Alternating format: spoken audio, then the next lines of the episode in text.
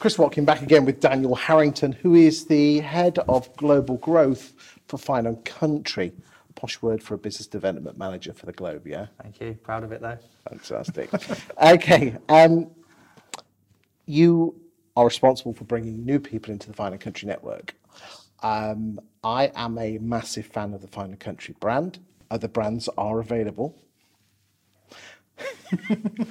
um, I have an affinity with the Fine and Country brand. I've got know an awful lot of people who work both as uh, license holders Yep. and also in the organisation itself, and I'm a big fan of it.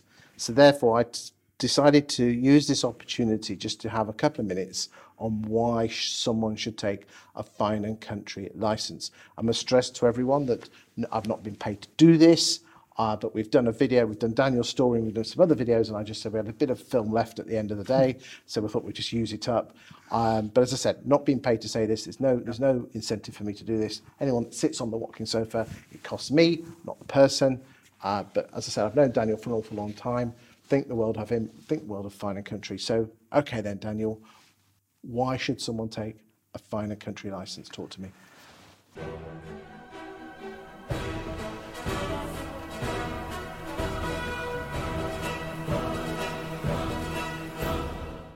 So a and country license is not something you take.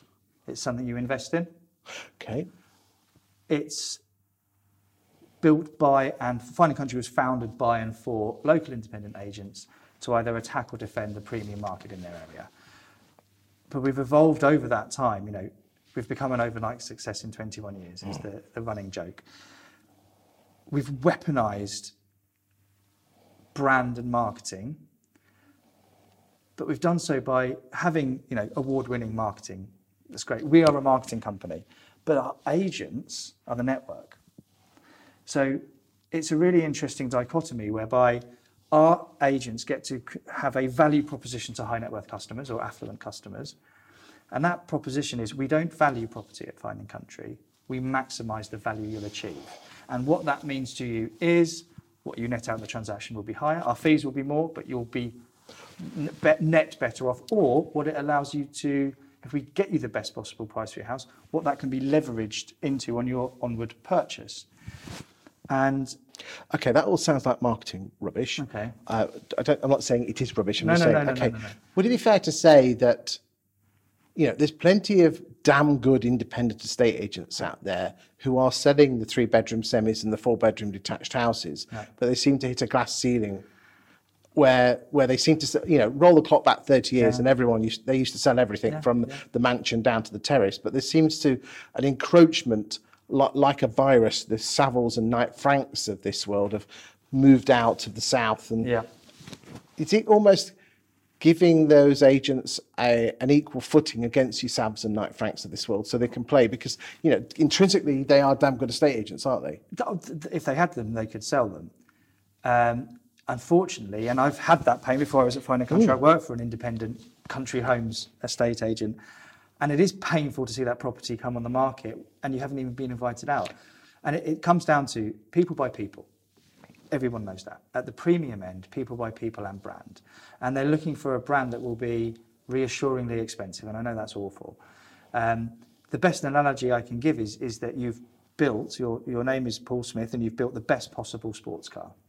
And it says Paul Smith on the back. It's the best engineered car.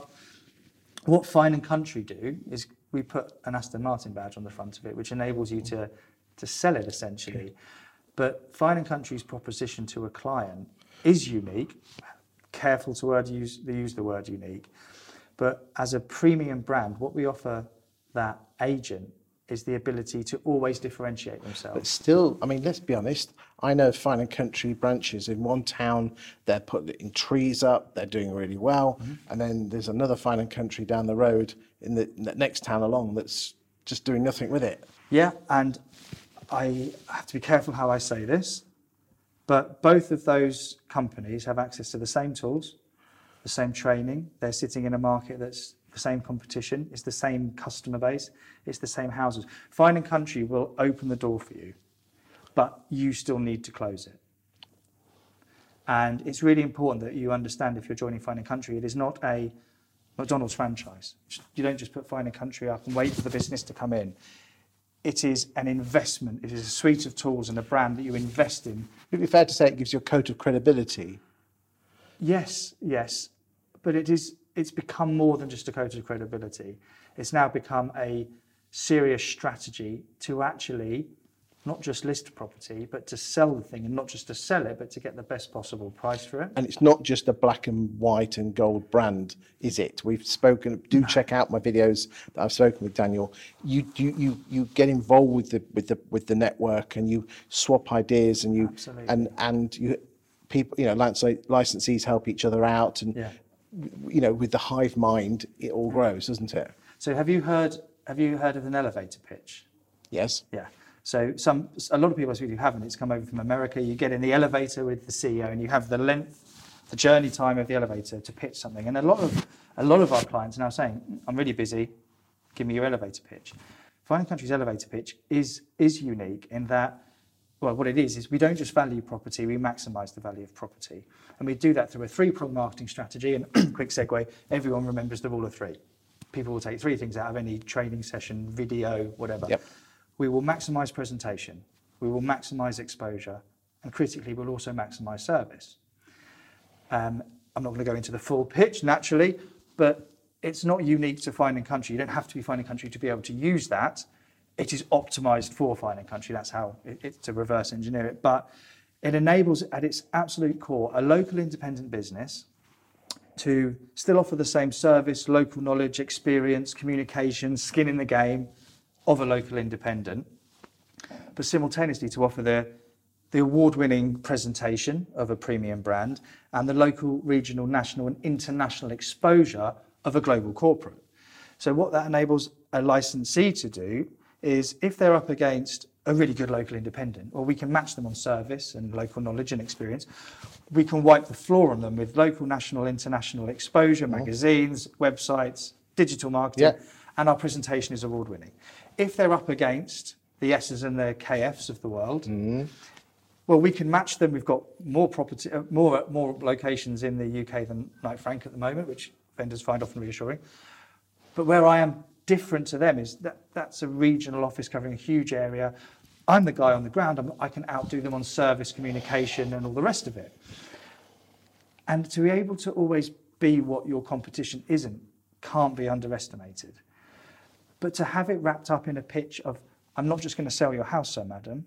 I'm going to get you the best possible price in today's market and go into that presentation, exposure, and service combination, it does allow us to always differentiate and and actually Get a higher fee. and get a well, get a higher fee. Get a, a it's, where it's best at from a business perspective is we only want to be dealing with motivated, affluent customers.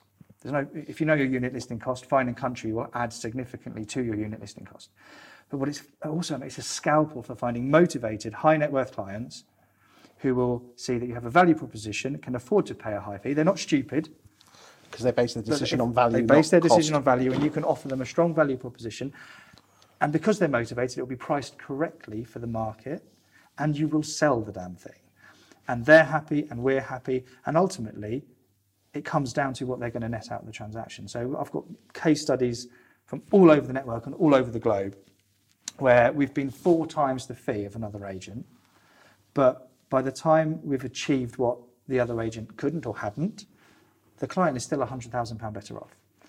And that is why people stay in the network, and that is why people are joining the network and growing the network, because it enables them. Uh, finding country is a shield and a sword. It can help you defend against the big corporates, but it can help you attack your brethren in local independence.